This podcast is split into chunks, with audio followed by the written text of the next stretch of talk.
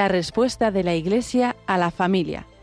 Es una conferencia de Monseñor José Ignacio Munilla impartida el 26 de marzo de 2022 en el simposio Familia y Vida en la Universidad de Alicante.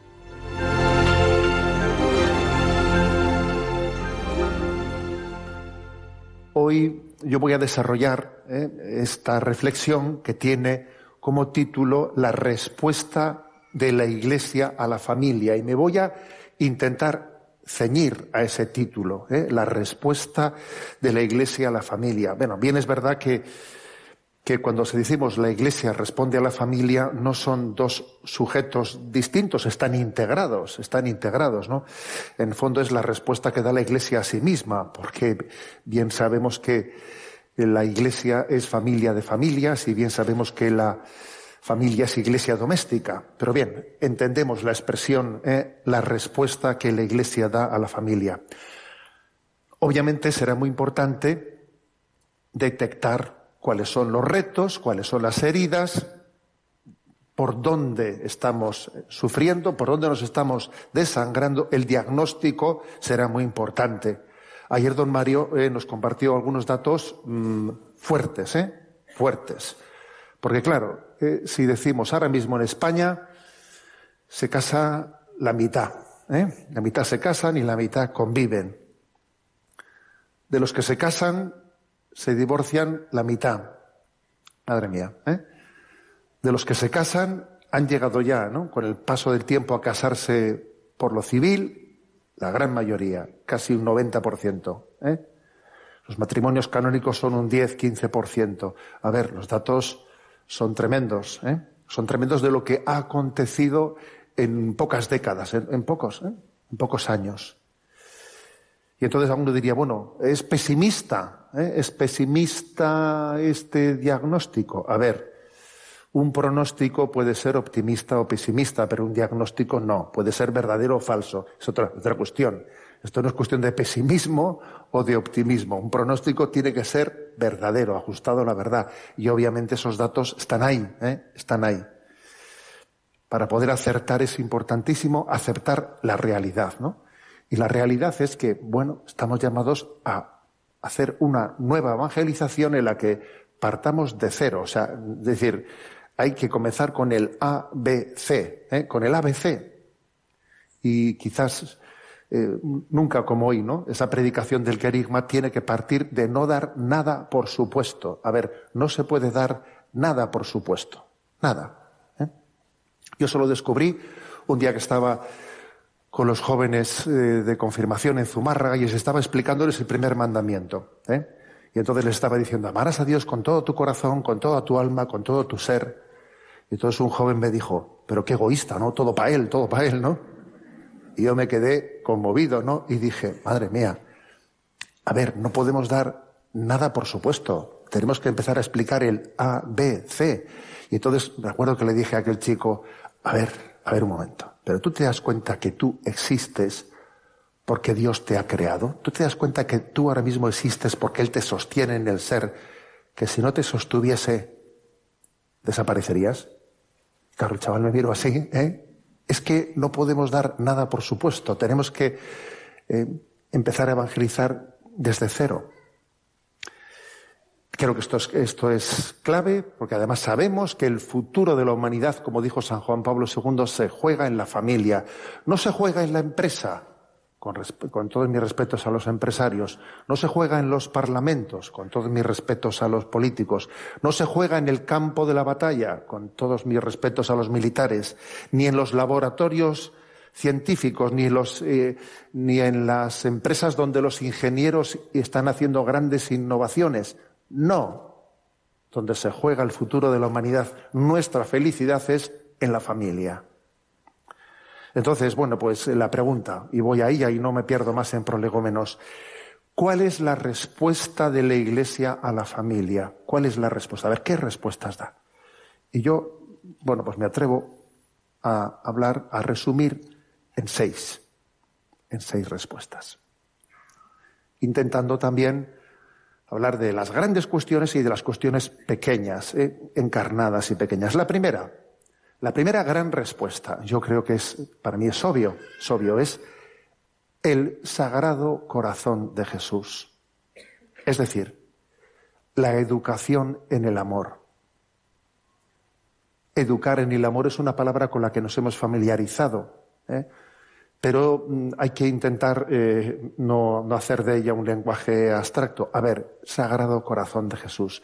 Es, es Jesucristo el que nos enseña a amar.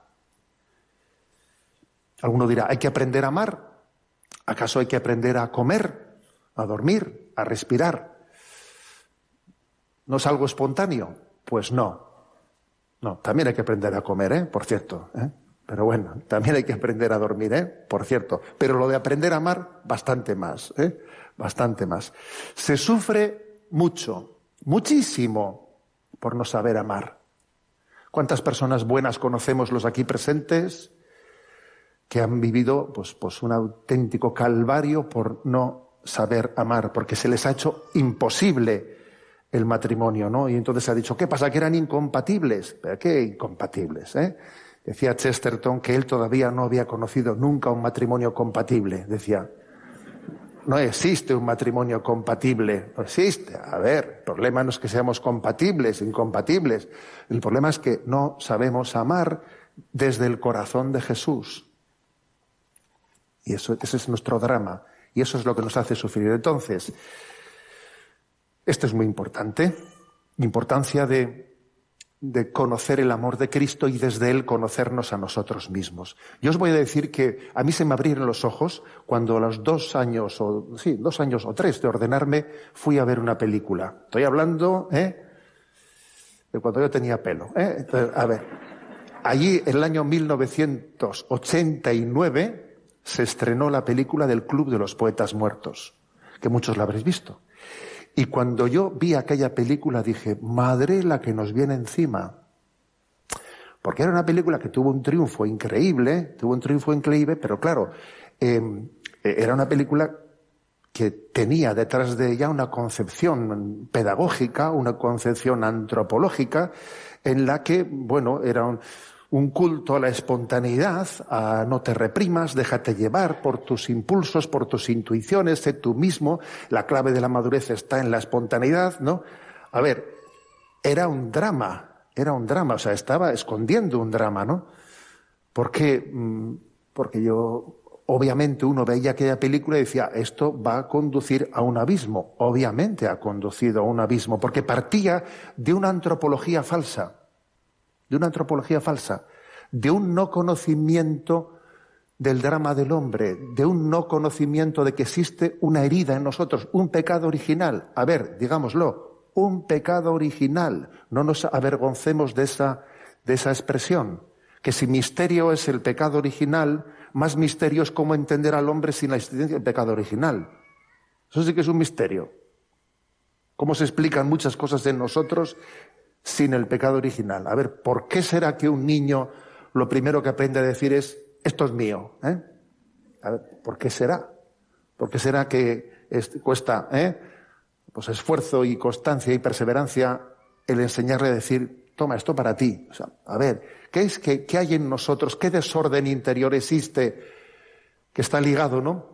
No solo al pecado de nuestros primeros padres, sino a ese, cúmulo de desórdenes de con, los, cuales también hemos participado, hemos recibido. Existe ese desorden y quien no entienda ese desorden, quien no parta de la realidad, va a tener un serio, un serio problema. ¿eh? Si a mí me dijesen que, a ver, que en una universidad laica se le permite a la Iglesia Católica pues tener una cátedra de teología, pero que tengo que elegir una asignatura solo. A ver, una asignatura para, para delante del mundo universitario. Estamos en un paraninfo universitario, ¿no? A ver, elija usted una asignatura para mm, hacer presente el hecho cristiano ante el mundo universitario. ¿Qué asignatura elegiría? A ver, antropología teológica. Elegiría sin duda la antropología teológica, porque, porque es es necesaria, es absolutamente necesaria para entendernos, para conocernos eh, desde la revelación de Jesucristo, desde esa revelación. Dice San Hipólito, conócete a, a ti mismo mediante el conocimiento de Dios que te ha creado. Y dice Santa Teresa de Jesús, a mi parecer jamás acabamos de conocernos si no procuramos conocer a Dios. Entonces la antropología teológica es clave, ¿no? Soy imagen y semejanza de Dios. ¿Cómo he sido creado? Conocerme a la luz, a la luz de Dios. Entonces, el no conocimiento del amor de Jesucristo es fuente de muchísimo sufrimiento. El mundo sufre porque no ha conocido el plan de Dios y porque no ha conocido la redención de Jesucristo. El mundo sufre porque no ha entendido que el corazón no es de quien lo rompe, sino de quien lo ha reparado. Que nuestro corazón es del corazón de Jesús. El mundo sufre por eso, por eso leí una expresión ¿no? de Kiko Argüello en ese libro sobre sus anotaciones que se publicó pues hace poco tiempo, en el que él dice algo que me parece potente. Los hombres solo sufren por un motivo, porque no pueden amar como Cristo crucificado. Eso es lo determinante. El no saber amar desde la cruz, Claro, si tú no has recibido de Jesucristo, del corazón de Jesús, que por algo se le representa con lanza traspasado, que por algo se le representa con una corona de espinas, si no hemos aprendido a amar desde la cruz, estamos perdidos. Entonces, ¿qué nos ocurre? Pues que si no tenemos a Jesús como modelo de amor, confundimos amar con poseer, conocimos, confundimos amar con utilizar y sufrimos mucho, mucho, ¿no? Y la herida narcisista es la más determinante en este tiempo, en este tiempo. Es una herida que configura ¿eh? no únicamente las nuevas generaciones, porque yo creo que hoy en día esta sociedad no se distingue tanto por las distintas generaciones. Nos hemos homologado todos ¿eh? por abajo. La herida narcisista, que es la imposibilidad de amar a un tú distinto de tu yo, es el yo-yo, ¿eh? aquel juguete que teníamos cuando ¿eh? algunos éramos jóvenes, es el yo-yo, es el no poder salir del yo-yo. Y permitidme, por cierto, un breve paréntesis, porque en una de las versiones, que hay varias, hay varias del mito de Narciso, en una de las versiones se cuenta, se narra que Narciso había sido abusado en su infancia, lo cual le había generado un sufrimiento, una herida muy grande que intentó tapar con una huida desenfrenada para adelante en promiscuidad, con un sufrimiento tremendo que finalmente le deja en una insatisfacción que le lleva a enamorarse de, sí mismo y a ahogarse en su propia imagen. ¿eh? Es curiosa esa versión del mito de Narciso. Pero bueno, cierro paréntesis. ¿eh? Entonces, el hombre y la mujer de nuestro tiempo, que tienen esa incapacidad para amar, son dignos de misericordia. Una cultura incapaz de amar porque le ha dado la espalda a Dios y sin Dios no se entiende a sí mismo, solo ve su sombra. Tú le das la espalda a Dios y solo ves tu sombra. Fijaros, el cielo es amar a Dios hasta el olvido de uno mismo. Yo eso me suelo acordar mucho con ese famoso evangelio del monte Tabor. Que bien se está aquí, hagamos tres tiendas, una por Moisés, otra para Elías, y de ellos mismos se olvidan. ¿eh? El cielo es amar a Dios hasta el olvido de uno mismo. Y el infierno es obsesionarse en mi yo hasta el olvido de Dios y del prójimo. Entonces, clave, la primera respuesta que da la Iglesia ¿eh? a la familia es la educación evangélica en el amor, el Sagrado Corazón de Jesús. ¿Y esto cómo se hace? Pues vamos a ver. Pues no vamos a inventar el Mediterráneo, es volver a descubrirlo. ¿Me explico? Volver a descubrir el Evangelio, viviendo los diez mandamientos. Escucha Israel, escucha esto, mételo en tu corazón. Viviendo las obras de misericordia corporales y espirituales, amando al enemigo y a quien te persigue, viviendo el espíritu de las bienaventuranzas. No sé si nos damos cuenta de esto, ¿no? Por ejemplo, Alguien que ha sido educado eh, pues en su adolescencia, ¿eh? en su infancia, en esas obras de misericordia espirituales, corregir al que yerra, dar buen consejo al que lo necesita, sufrir con paciencia los defectos del prójimo, ojo con esto. ¿Vosotros creéis que esta educación en los valores evangélicos no tendrá mucho que ver con qué pase después en el matrimonio? Vamos, vamos que eso no tiene que ver. Es que va a ser determinante, claro. Es que el Evangelio vivido en toda su integridad va a ser determinante. Luego es que no somos compatibles, que compatibles, por Dios. El problema es que no hemos aprendido a amar. No hemos vivido los mandamientos. No sabemos las obras de misericordia. No hemos vivido el espíritu de las bienaventuranzas. Ese es el problema, ¿no? Nos ha configurado el mundo. No estamos configurados ¿eh? por el Evangelio. Nos ha configurado el mundo, como esos que se están peleando ¿eh? Pues en Ucrania, ¿quién les ha configurado? ¿Su cristianismo? No, su nacionalismo.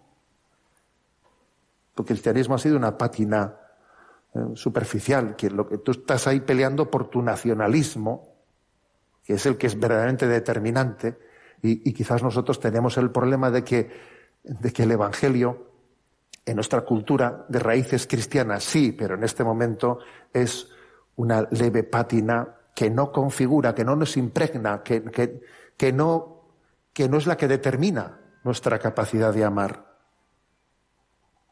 Por lo tanto, esta es la gran propuesta de la Iglesia.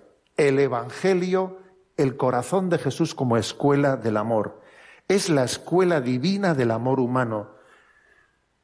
Y a la luz de esa, del corazón de Jesús podemos identificar nuestras heridas, identificar nuestras heridas a la luz del Espíritu Santo, ponerlas en presencia de Dios y de un acompañante, lo cual es muy importante para vencer el demonio mudo, el demonio mudo del cual hablaban los padres de la Iglesia, el demonio mudo que, que nos lleva pues, a aislarnos justo cuando necesitamos pedir ayuda. Dice San Juan Crisóstomo, fíjate cómo las fieras atacan, eh, atacan el rebaño, fíjate cómo provocan una estampida, fíjate cómo provocan que alguien se separe, eh, que la más débil se separe del, del, del rebaño y cuando han conseguido que se separe, las fieras van y dice San Juan tomó, y le agarran por el cuello para que no pida ayuda. Y esa es la estrategia del, del demonio mudo. Identifica tus heridas a la luz del Espíritu Santo. Ponlas en presencia de Dios y ante la iglesia que quiere acompañarte. Contempla que hay otra herida y es la herida con lanza traspasada de un corazón santo, que es la del corazón de Jesús. Contempla esa otra herida. Y entonces cuando lo, hayas hecho, descubrirás que a la luz de la herida del corazón de Jesús, sus heridas nos han curado, que hemos sido curados por la herida del corazón de Jesús. Descubrirás que tu herida es un lugar en el que acontece la redención que no solo es una desgracia tu herida, sino que también tu herida es ocasión de gracia.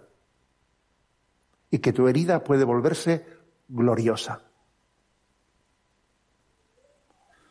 Entonces entenderás lo que en 2 Corintios 12, ¿no? San Pablo dice, por tres veces le pedí al Señor que me apartase eh, esa espina que tenía clavada. Y por tres veces me dijo, te basta mi gracia. La fuerza se realiza en la debilidad. Y entonces uno dice, pues, ¿será acaso que mis heridas son el escenario en el que la redención de Cristo tiene que brillar? ¿Serán, ¿Será que el Señor quiere que mis heridas lleguen a ser gloriosas porque Jesucristo triunfe y me enseñe a amar desde la cruz? ¿Me enseñe a amar como Él ha amado? Esta es la gran propuesta. Identificación, aceptación, sanación de nuestras heridas en ese escenario del corazón de Cristo, verdadera escuela de amor. El mundo solo sufre por una, por una causa, por no saber amar desde la cruz de Jesucristo. Segundo, segunda respuesta. Doy un paso más. La importancia de la presentación íntegra de la verdad moral. Una presentación íntegra de la verdad moral. Además de voluntad tenemos intelecto. Además de aprender a amar es, necesario conocer la verdad para encontrar sentido a la vida. Y la verdad nos hará libres, ¿no? Entonces esto del conocimiento de la verdad es muy importante.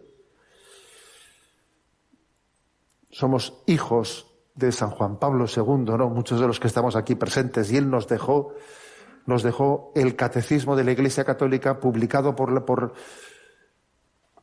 pues por la Iglesia en pleno tiempo de relativismo. ¿Sabéis qué milagro es que en pleno tiempo de relativismo se dé a luz una, una expresión en la que se recoja como con una extensión, con una nitidez, como jamás en la historia de la Iglesia se había hecho de todo el conjunto de la revelación. Eso es un milagro que exista el catecismo de la Iglesia Católica. Eso es una maravilla. Eso es, solamente se explica pues porque la Iglesia es de Dios. Que se pueda dar a luz eso en pleno relativismo, ¿no? Entonces, esa es nuestra respuesta. El conocimiento íntegro de la verdad moral, de la revelación del Señor. Y por cierto, hay tres niveles en este conocimiento, ¿eh? Tres niveles. Y hay que llegar hasta el tercero. Y sin llegar al tercero, no estamos consolidados. El primer nivel es creer, ¿no? Creer profundamente, acoger la revelación. El segundo es testimoniarlo con, nuestros, con nuestras palabras y nuestra vida ante los demás. Pero el tercero, que es un poco antipático y que el mundo se quiere escaquear de él, es rebatir los errores y hay que llegar al tercero, porque si no se rebaten los errores, entonces, si no se identifican, se nos acaban infiltrando, se nos acaban infiltrando y acabamos pensando con criterios mundanos.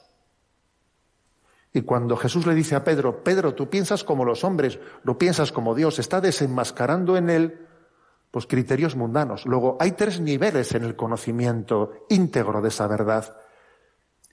Uno es la recepción, íntegra.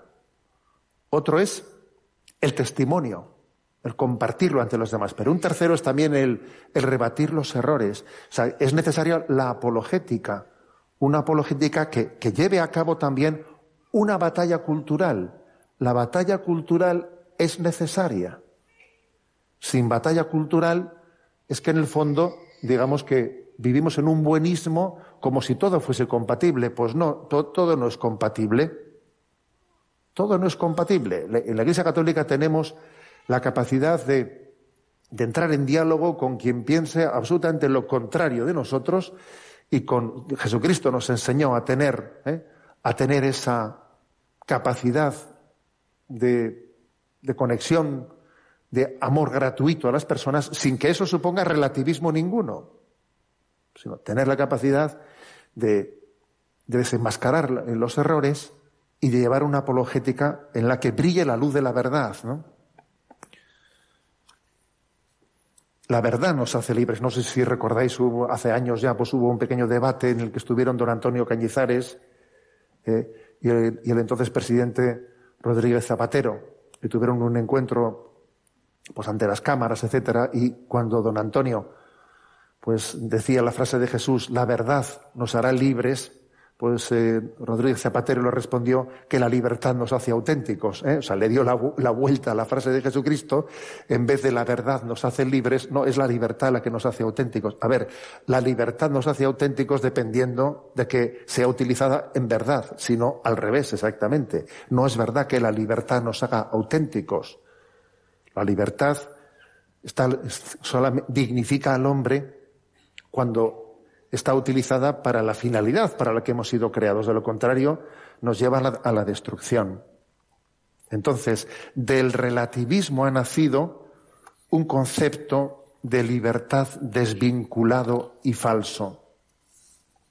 Y la prueba de esa falsedad es que, así como en un primer momento, ¿no? Se reivindicó la libertad de expresión, ¿os acordáis? Yo recuerdo que en mi juventud se reivindicaba libertad de expresión, libertad de expresión, ¿no? Los chistes de Mafalda, de Quino, etcétera, pues eran chistes que todos ellos, ¿no? Estaban subrayando la libertad de expresión. Yo me acuerdo que en el, pues en, algunas asambleas de esas, ¿no? Cuando teníamos 17 años, pues allí uno, pues uno decía, yo no pienso como tú, ¿eh? pero daría mi vida para que tú puedas tener libertad de expresarte, ¿no? Bueno, eso se decía entonces, ¿no? Se, enarbolaba la libertad. Pero como era una libertad que estaba desvinculada de una verdad, con el paso del tiempo, cuando quien eh, reivindicaba la libertad ha alcanzado el poder, y ha conseguido él moldear la cultura desde su relativismo, entonces se ha acabado la libertad. Entonces se ha acabado ya, cuando uno ha llegado a tener la sartén por el mango, ya se acabó. Ya no se habla de libertad de expresión. Ya no se habla de tengo derecho a la objeción de conciencia. No, si la objeción de conciencia era progresista cuando yo era joven, ahora es eh, absolutamente signo de alguien eh, carca que se, que se obstina en, no ceder ante el pensamiento dominante. A ver, le hemos dado la, vuelta al calcetín. La bandera, con ¿qué ha pasado con la bandera de la libertad? Que nos hemos quedado solo con el palo de la bandera. Y es un palo que ahora se convierte en la cultura de la cancelación. Y como tú no pases por, por, eh, por, lo que es políticamente correcto, pues eres cancelado. Eres atacado por tierra, mar y aire, ¿no? Del relativismo se ha pasado a la dictadura del relativismo. Era mentira la reivindicación de la libertad. Era un timo. Era un timo. ¿Por qué? Pues porque se proponía algo desvinculado de la verdad. Eduardo Galeano, que no es precisamente, ¿no? Pues, pues una hija de la caridad, sino que es alguien, ¿no? Nacido del mundo comunista, dice él, ¿no? Que el poder es como el violín. Se toma con la izquierda y, se toca con la derecha, decía él. ¿eh? Entonces tiene su gracia esto, ¿eh? Tiene su gracia. Y así, y así ha ocurrido, ¿eh? El poder, se, se ¿eh? el poder es como el violín, se toca, ¿eh? se toma con la izquierda y se toca con la derecha. A ver, tú reivindicabas una libertad y luego cuando has alcanzado el poder ya se acabó la historia. ¿eh? Entonces, tenemos que tener capacidad de, de, ser conscientes de este, ¿no? de esta falsedad, de estos errores, de esta imposición de un pensamiento único, caer en cuenta de cómo la caída del marxismo, que algunos pensamos ingenuamente que era la caída de las ideologías, no era la caída de las ideologías, sino era una mm, metástasis que iba a reformularlas de otra forma, de otra forma, y ha sido sustituida por una nueva ideología, por una ideología gender, una teoría de género, en la que han confluido el marxismo y el liberalismo, curiosamente. Han confluido ambos dos.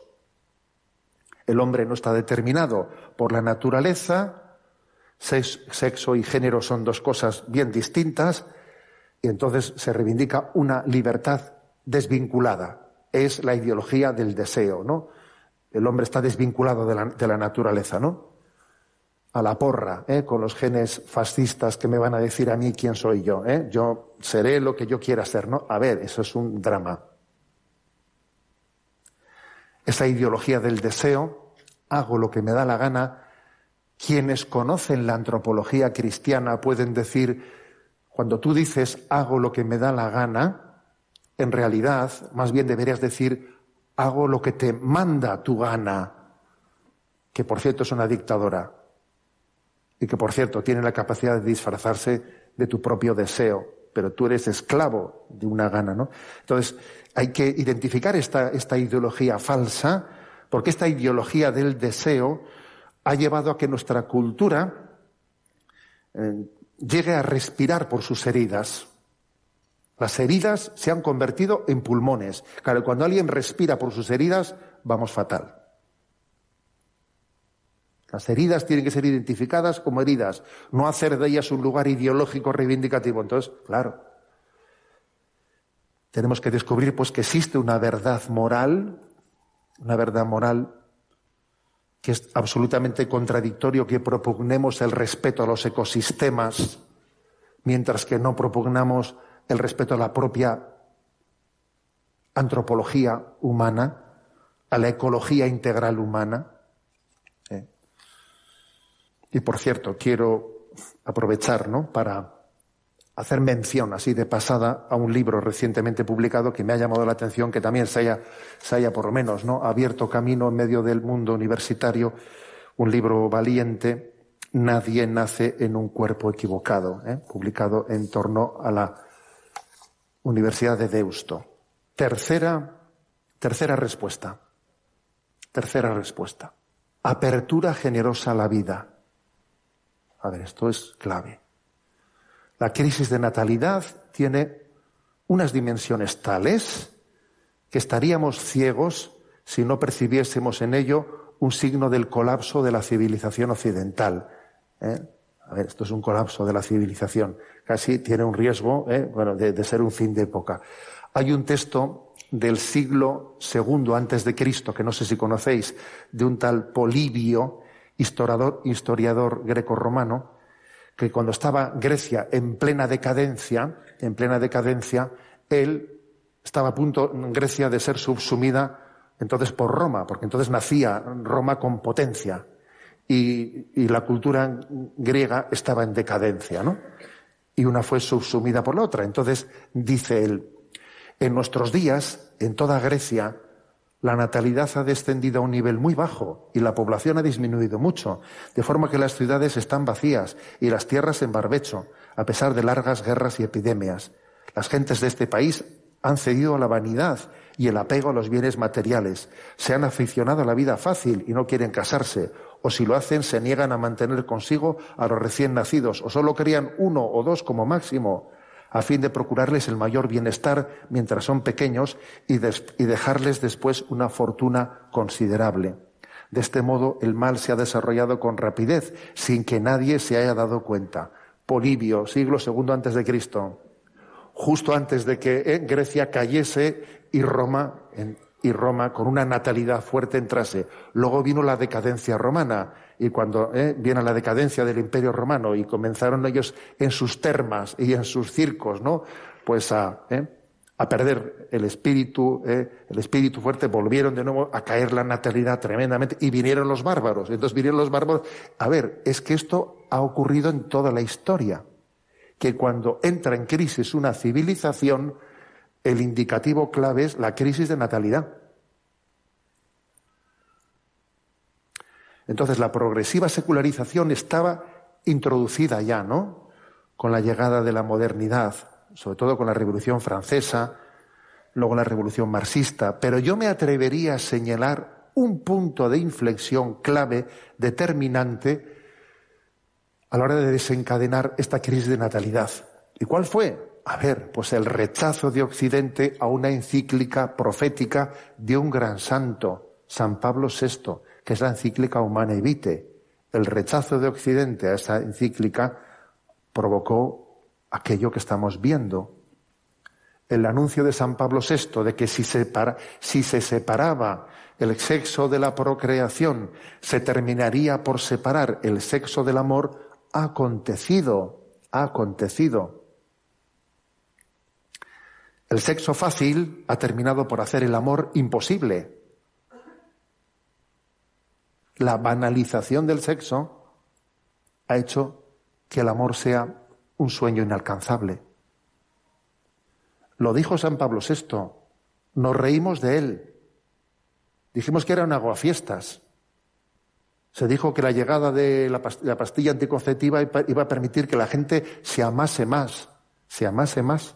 Mira, mira, ha acontecido lo que ha acontecido. Y voy a decir una cosa, que una parte de la sociedad está preocupada por la crisis de natalidad desde un punto de vista sociopolítico, por aquello de que se esté dando cabida a unos flujos migratorios nunca antes visto.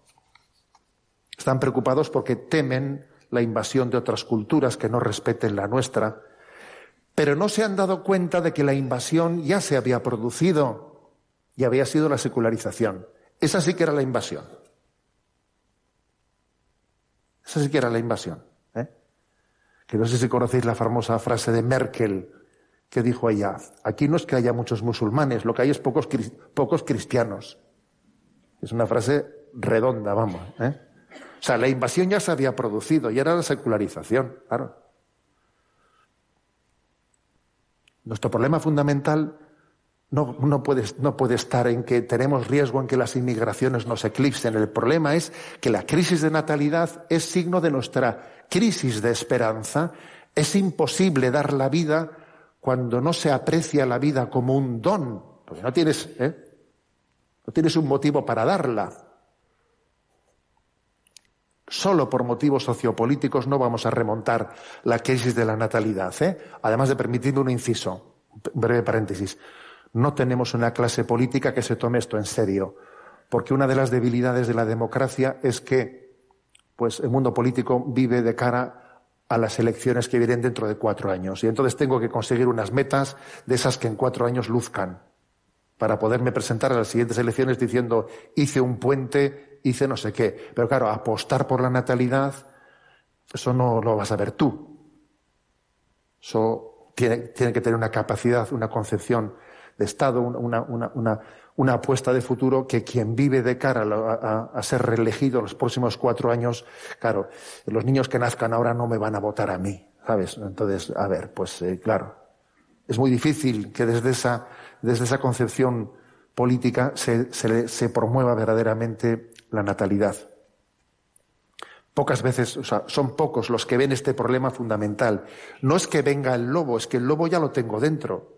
Y es mi egoísmo, mi falta de esperanza, mi miedo a dar la vida, mi resistencia a coger el, don de Dios, a ver que este es el lobo. El lobo está dentro de ti. Está dentro de ti. Y además, por educar a menos, a menos hijos, no los estamos educando mejor, ¿eh? No, en absoluto. El otro día en un colegio, eh, en un colegio en el que estuve charlando con los profesores, me impresionó que uno, un tutor, me decía: Mire, señor obispo, hemos pasado de la mamitis a la hijitis, me dijo. ¿eh? No había escuchado nunca esa expresión, ¿eh?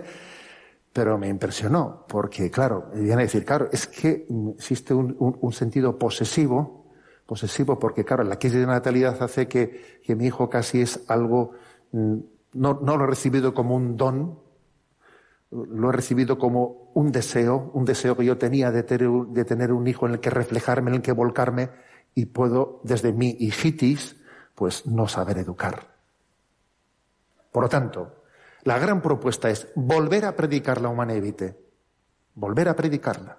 La apertura a la vida, la apertura a la vida, la apertura al don de Dios, a no tenerle miedo al futuro, a saber que Dios está con nosotros en todo momento. A ver, fíate de Dios. ¿Te vas a fiarte más de tus planes que de Dios? ¿A dónde vas tú? ¿Qué hijo deseado ni no deseado? ¿Pero cómo puedes medir la vida desde tu deseo? Os voy a decir otra cosa, ¿no? ¿Cómo hacer esto? Mostrando la belleza de la familia ante el mundo. Porque aquí hay una paradoja, que es que el mundo se cierra la vida, pero luego de reojillo, de reojillo, mira la vida, la admira, un poco la envidia. Yo recuerdo una anécdota de mi vida que no olvidaré, y es que recién nombrado obispo, bueno, pues fui allá a Roma a presentarme ante el Santo Padre, y bueno, y volvía en avión. Entonces era la Jornada Mundial de las Familias de Valencia. ¿eh? Recordáis, hay, muchos estaríais allí. Bueno, pues yo volvía en avión y veo que había una familia con las mochilas de la Jornada Mundial de la Familia y tal. ¿eh? Y, había una familia numerosa. ¿eh? Había una madre que tenía un niño en brazos, pero se veía que tenía muchos niños allí en el avión. Y entonces miró para atrás, me vio, se acercó con el niño y me dice, claro, me vio con el pectoral, me dice, ¿es usted obispo? Sí, pues mire, me ha nombrado ahora tal, tal. ¡Hombre! entonces, a ver, niños, venid para aquí. Y empezaron a salir niños de los, de los asientos. Entonces me di cuenta que se creó un silencio en el avión, porque era un espectáculo aquello. ¿eh? Una familia numerosa es un espectáculo, señores, es un espectáculo. ¿eh? Entonces vinieron todos allí, todo el mundo se hacía el dormido así con el ojito, eh, con el ojito poniendo la oreja en el avión, ¿no? Y entonces va la madre y les dice a todos, mirad, este es el obispo por el que estamos rezando esta semana un Padre Nuestro por la noche. Y yo dije, madre mía, en este avión ha caído una bomba atómica, vamos, ¿no? Esta mujer no se da cuenta del testimonio que ha dado. Esa es su alegría, el decir, y esta mujer con todos estos niños tiene tiempo, preocupación para rezar por un obispo. Pero esto qué es esto? Esto, pues esto es, esto es la iglesia, señores. Eso es la iglesia. Esa mujer allí dio una predicación que yo creo que se quedaron atónitos los del avión. ¿eh? Mostrar la belleza de la familia es muy importante predicar la humanevita y mostrarla. Porque aunque la critiquemos, aunque pongamos a parir, te digo yo que la envidiamos. Envidiamos. Y os voy a decir una cosa más. Qué bien me hizo a mí como sacerdote de 24 años, cuando yo me ordené con 24 añitos allí en Zumárraga, el participar también de la vida de las familias. Algunas familias, yo creo que pensando, cómo estar este por ahí, este recién ordenadito ahí solo, ¿eh? te invitaban a su casa un sábado a la noche, una familia allí numerosa con todos sus hijos colocados allí de manera que parece que cada uno tenía que cuidar del siguiente y tú veías esa familia y te quedabas alucinado, claro. Lo que veías que allí no tenían un metro cuadrado para uno mismo, ¿eh? ni, un, ni, un, minuto privado. A ver, aquello era la guerra, ¿eh? en sentido que a tope allí, ¿no? Y veías su felicidad y su alegría, lo daban todo, ¿no? Y encima te invitaban a ti allí. ¿eh? Salías de esa casa un sábado por la noche viendo aquello, ¿no? Y decías, bueno, yo ahora, yo voy a la parroquia, ahora voy a poner un horario de despacho para que de tal hora a tal hora os atiendo. A partir de tal hora estoy, a ver, si estos dan la vida, también la tendré que dar yo, ¿no? Si estos lo dan todo, ¿yo qué? Es que no nos podemos ni imaginar hasta qué punto esa sinergia entre, entre, matrimonio, entre familia santa y sacerdocio es potente. Es un estímulo muy fuerte, muy fuerte. ¿eh? Entonces, eh, esta es la gran, ¿eh? esta es la tercera gran propuesta. Vamos a predicar la apertura a la vida la apertura a la vida, a no tener miedo a transmitir la vida, a ser generosos en su transmisión, porque eso es lo único que nos va a sanar de nuestro narcisismo, de nuestro narcisismo. Es bastante difícil ser narcisista en una familia numerosa. Bastante difícil, ¿eh? Bastante difícil, ¿eh? Claro. Cuarto, ¿eh? cuarto consejo. Aprender a custodiarnos, aprender a custodiarnos. Esto del ángel custodio es una cosa muy clave, aprender a custodiarnos. Existen grandes agresiones a la familia de las cuales tenemos que, estamos siendo víctimas y tenemos que estar atentos a ellas. ¿A qué me refiero? Bueno, pues me refiero, por ejemplo, yo cuando escuché esa famosa frase de Chesterton, la familia, una familia fuerte es como un Estado independiente es una frase potente, ¿no? Una familia fuerte es como un Estado independiente, pensé, sí, Chesterton, pero si tú hubieses vivido en nuestro tiempo y hubieses visto cómo las tecnologías se te meten en casa y tú por mucho que quieras mantener las fronteras de tu familia, de repente los chavales adolescentes están con el móvil y tienen la... O a, ver cómo, a ver cómo conservamos las fronteras, las fronteras de la familia, ¿sabes? Para que esto sea un Estado fuerte, complicado, ¿eh? Complicado. Entonces, creo que nos tenemos que custodiar en esto. aquí existe un gran problema con las nuevas tecnologías, un gran problema, que son un buen siervo, pero un malísimo señor. Y están diseñadas para generar adicciones.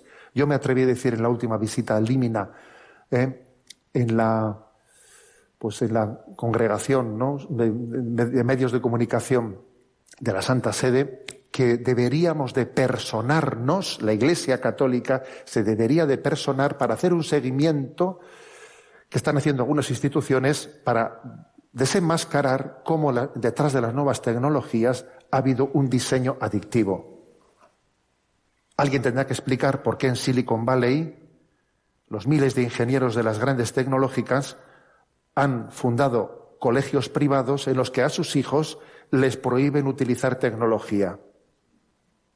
A ver, alguien puede. Y son los hijos de los que saben. ¿Alguien puede explicar eso? Obviamente ahí hay gato encerrado. Se nos está ocultando una realidad, que es que en el propio diseño de las nuevas tecnologías hay resortes que ya son manipuladores. Y esto, claro, ahora mismo, ¿cómo nos defendemos frente a ello? La introducción de la pornografía a través de las nuevas tecnologías está minando tremendamente. Creo que es una explicación de cómo en estos 20 años se ha producido una hecatombe, un, crack. Estoy convencido que el factor más clave es este, es la pornografía. El 90% de los niños entre 8 y 16 años han consumido pornografía. 90%. Y el otro 10% en gran medida va a ser más tarde acabado siendo un caballo de Troya, un caballo de Troya para, desordenar completamente la, antropología. Y fijémonos bien, ¿eh? que estamos pasando del pan y circo de los romanos a este escenario, en el que la dictadura más consolidada es aquella en la que los esclavos sienten placer en serlo. Si tú consigues que un esclavo sienta placer en ser esclavo, bueno, lo tienes, tienes el mundo en tus manos, vamos. Entonces creo que nuestra propuesta tiene que ser aprender a custodiarnos, custodiarnos. ¿Sabéis que yo conozco a un grupo de jóvenes que entre ellos, ¿no? Cuando han, dicho, oye, nos ayudamos, nos ayudamos. Venga, quedamos los domingos para ir a misa, porque si voy solo igual se me pegan las sábanas y no voy. Quedamos para ir a misa. Venga, quedamos, ¿eh? Hagamos el timbre, vamos juntos. A ver, nos instalamos en nuestro móvil el programa este de custodio para que nos comprometamos a no meternos en pornografía y así cada uno se compromete, yo sé dónde te has metido tú y nos decimos las claves y así nos comprometemos a custodiarnos unos a otros y a no meternos en pornografía. A mí cuando me lo contaron me dejaron conmovido. Porque dije, he aquí un grupo de jóvenes que entiende lo que es la amistad cristiana. Nos tenemos que custodiar. Esto es una pandemia. Todo eso lo han hecho para minarnos, para minarnos. Y entonces tenemos que defendernos, tenemos que ayudarnos. Esos, e, e, esos, recursos de intentar cuidarnos unos a otros los deberíamos de tener todos absolutamente instalados. En todas las familias deberían de existir. Nos tenemos que cuidar unos a otros. El otro día una madre, una madre me dijo que, claro, tiene una hija adolescente con 14 años que veía que tenía un problema tremendo y entonces le instaló en el móvil pues uno de estos programas ¿no? de, custodio para que ella también ve dónde está la hija. Y entonces la hija cogió y le dijo, ¿así? El móvil para ti, yo no quiero un móvil. ¿eh? Y entonces, claro, se ha creado una auténtica crisis en la familia que ahora me dice, rece a ver cómo termina esta crisis, ¿no? Pero claro, el ideal es hacer eso desde el primer momento, ¿sabes? Desde el primer momento para que después, cuando uno quiere recuperar terrenos que perdió, luego no sea más complicado. Es que nos están lavando el cerebro. Es que estoy convencido que la pandemia de la, de la pornografía está detrás del gran drama de nuestra sociedad. Porque, porque, fijaros, porque es que incluso la propia vida de la Iglesia, si por el día tejemos y por la noche destejemos, es lo de Penélope, que por el día tejía y por la noche destejía. Es que estamos desperdiciando ¿no? el don de Jesucristo. Necesitamos ser ángeles custodios unos de otros. Necesitamos custodiarnos, defendernos. Quinta propuesta. La posada de la parábola del buen samaritano, la posada de la parábola. Cuando encontró un hombre herido, lo cargó sobre su burro y le llevó, y le llevó hasta la posada. Y allí dijo, y allí le dejó a buen recaudo, ¿no? Entonces, esa posada, ¿dónde está? ¿A dónde conducimos a las personas heridas? ¿Qué recursos tenemos? A ver, ¿dónde? ¿A dónde conducimos la gente? ¿Dónde está el hospital de campaña ese del que nos habla el Papa Francisco? ¿A dónde conducimos la gente? A ver, pues obviamente la Iglesia hizo una gran apuesta que tenemos que renovar, que son los centros de orientación familiar.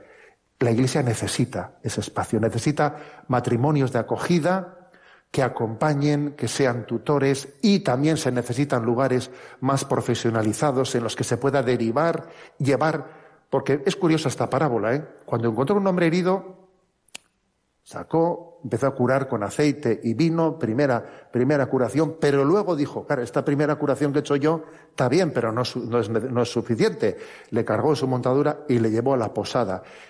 Necesitamos replicar la parábola del buen samaritano así. Tener en todas nuestros ambientes eclesiales y parroquias matrimonios que hagan la primera cura con aceite y vino de esas heridas. Y luego necesitamos una posada en la que ese acompañamiento sea ya más profundizado. A ver, esto es clave. La posada de la parábola del buen samaritano. Yo le pido a Dios que esto sea, ¿no? Pues una, una gran convicción diciendo, esa es mi casa. La posada del buen samaritano es tu casa. Es tu casa. Hoy la necesitas tú. Otro, otro día la necesitará otro. Es tu casa. Y además es el lugar que yo necesito para ejercer la caridad. Porque si no, ¿cómo ejercemos la caridad? Un problema de, ejercer la caridad es querer que, que tenga efectividad. Porque claro, si yo quiero ayudar a la gente herida y tampoco tengo instrumentos de cómo hacerlo, me siento impotente. La posada de la parábola del buen samaritano. Y por último, el sexto punto. El sexto punto. Llamamiento a ser familias misioneras. Porque algunos pueden pensar que en este mundo tan hostil en el que estamos, lo mejor es hacer una estrategia defensiva. ¿eh? Como aquellos que, a ver, que suelen plantear el fútbol como, ¿eh? en un tiempo la Real fue de estas, ¿eh? la Real Sociedad fue de estas, que se ponían detrás en el, se cerraban allí en banda en el, en torno al área, y entonces era dificilísimo entrar ahí porque había unas piñas tremendas, entonces se cerraban atrás en bloque y todo lo fiaban algún contraataque, algún contraataque. A ver, algún partido ganaban, ¿eh? pero la, liga no, ¿eh? así la liga no se gana. O sea, no, así la liga no se puede ganar. La liga se gana dominando el terreno, ¿me explico? Tú tienes que dominar el terreno, la pelota la tienes que tener tú. Lo que no puede ser es que la pelota la tenga el otro y tú estés atrás cerrado en banda. Así no se gana la liga. Pues fijaros, curiosamente, de esta gran crisis salimos evangelizando, no cerrándonos como una burbuja, evangelizando.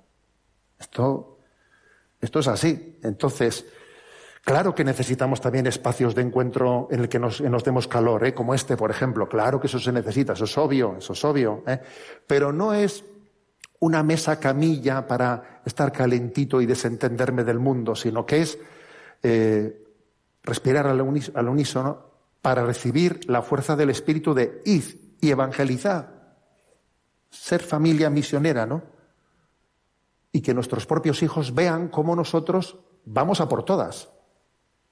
¿Eh? Un hijo que dice, pues yo, fíjate, soy hijo de una familia, pues me siento como un bichito raro en el, en el, instituto porque soy de los pocos cristianos y parece que de ahí se tendría que derivar pues un modelo de estar acomplejadico y metido debajo de la mesa, ¿no? Pues no. Viene mi padre y me dice, venga, vamos a evangelizar, toma. ¿Y esto cómo se, cómo se entiende? Porque nosotros jugamos así. Jugamos así. Vete, sal y predica y desacompleja tu familia, porque es la mejor manera de desacomplejarnos, ¿eh? como si no me diese cuenta que soy minoría, ¿sabes? Allá que voy. ¿eh? Eso es muy importante. Decía San Pío de Petralcina de que en la vida espiritual, cuanto más se corre, menos se cansa uno. Como vayas muy lento, esto no puedo con todo, no puedo con todo. Cuando tú vas con fuerza, te cansas menos te cansas menos. En la vida espiritual, cuanto más se corre, menos se cansa uno. Cuanto más misionero eres. Pues, pues te sientes más, eh, más en paz y más tranquilo.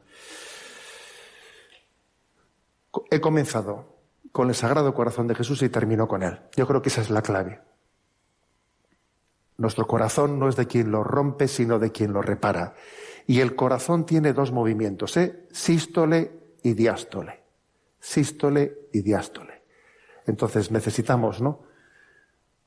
Entrar en la intimidad de Jesucristo para ser enviados por Él. Id al mundo entero y predicad el Evangelio. En esa sístole y diástole del corazón de Cristo, que es la que puede regenerar el mundo, la que puede regenerar la familia. Y por eso yo le pido al Señor, ¿no? La gracia de, de implementar esta gran respuesta, respuesta de la Iglesia a la familia, ¿no? En, estas, en estos tres elementos, ¿no?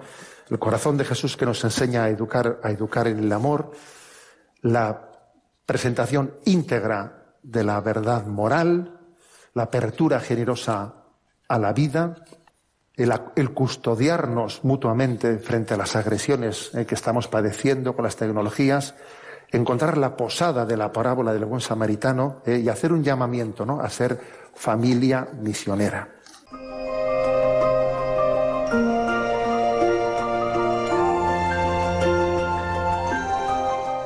Así finaliza en Radio María la conferencia de Monseñor José Ignacio Munilla titulada La respuesta de la Iglesia a la familia.